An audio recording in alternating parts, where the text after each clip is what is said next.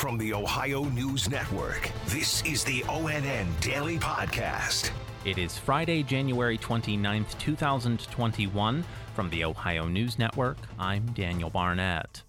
Governor Mike DeWine says all but one school district in the state has agreed to resume in person schooling by March 1st in order to begin receiving coronavirus vaccines starting next week. Yolanda Harris has the details. 11 counties have school districts getting the vaccine next week, but all other school districts will be contacted today with information on when they will be able to get theirs. We have calculated based upon data that we've received from the schools uh, how much they will need. What we don't know for sure, uh, because we never know, is what the uptake will be. What percentage of the school personnel will actually want to take it? But our goal is to vaccinate anybody in that school who's in that school building with students. Anybody in that school uh, should be able to get uh, vaccinated. I'm Yolanda Harris. Governor DeWine says he will announce next week drastic steps to speed up the processing of unemployment claims by an agency facing an unprecedented number of applications. Kevin Landers explains. It then had to navigate a new federal pandemic unemployment system on top of getting hit by thousands of fraudulent benefit claims that slowed down the speed by which checks could be mailed. The governor addressed a solution. We're going to bring some people in from the private sector, quite candidly, to run the unemployment section. I can make all the excuses in the world, but that doesn't do anybody any good who's not getting a check. This weekend, about 95,000 additional Ohioans will be eligible to receive uh, additional unemployment under the federal uh, program from the State House. Kevin Landers. Columbus Mayor Andrew Ginther announced yesterday that, at his request, Police Chief Thomas Quinlan has agreed to step down from the short held position. Angela Reigert reports. For months, we've heard both the mayor and police chief talk about the need for change within the police department. Now it seems that need for change is the very reason the police chief is stepping down. Effective Friday, Columbus Police Chief Thomas Quinlan will return to work as deputy chief. Chief Quinlan could not successfully implement implement the reform and change I expect and that the community demands. Quinlan has served with the division since 1989. In 2019, he was named interim chief following the retirement of former chief Kim Jacobs. In Columbus, Angela Reigert.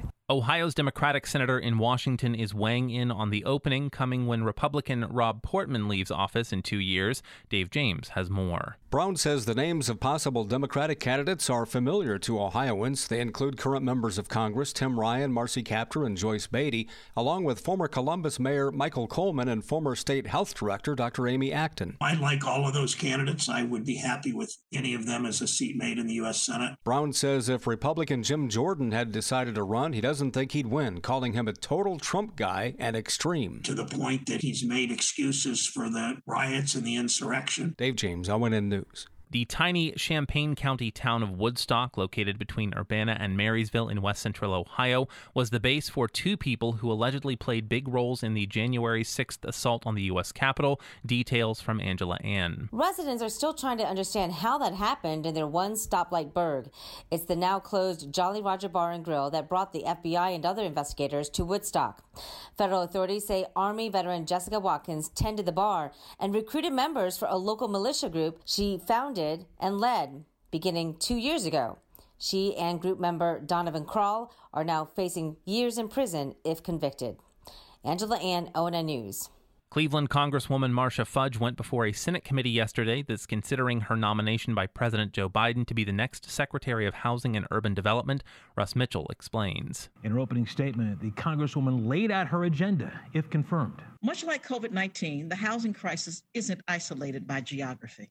It is the daily reality for tens of millions of our fellow Americans, people in blue states and red states, in cities and small towns. My first priority as secretary would be to alleviate that crisis and get people the support they need to come back from the edge. Fudge also said she wants to make home ownership a reality for all Americans. I'm Russ Mitchell. Ohioans with certain medical or developmental conditions are also eligible to begin receiving the coronavirus vaccine this week. Brittany Bailey spoke with advocates for those with Down syndrome. The Down Syndrome Association of Central Ohio pushed for those with Down syndrome to make the list. To our knowledge, we were the first state in the country um, to prioritize people with Down syndrome, which is talk about Ohio pride. we were pretty stoked. A study published in the Annals of Internal Medicine showed those with Down syndrome are at greater risk with COVID 19, four times as likely to be hospitalized and 10 times as likely to die. Reporting in Columbus, Brittany Bailey. And the Better Business Bureau is warning of COVID 19 vaccine related scams being reported across Ohio. Andrew Kinsey has more from Columbus. They say there are several red flags you should look out for. For example, offering a low cost vaccine, asking you to pay in gift cards, or requesting any personal information. We always recommend if somebody is calling you and asking you for that information, or if you receive an email, even if it looks completely legitimate, um, to go to the source. The BBB says they haven't seen this scam in central Ohio just yet, but they have heard of it in other parts of the state. I'm Andrew Kinsey. Special thanks to affiliate stations WBNS TV in Columbus and WKYC TV in Cleveland for their contributions to today's newscast. I'm Daniel Barnett on the Ohio News Network.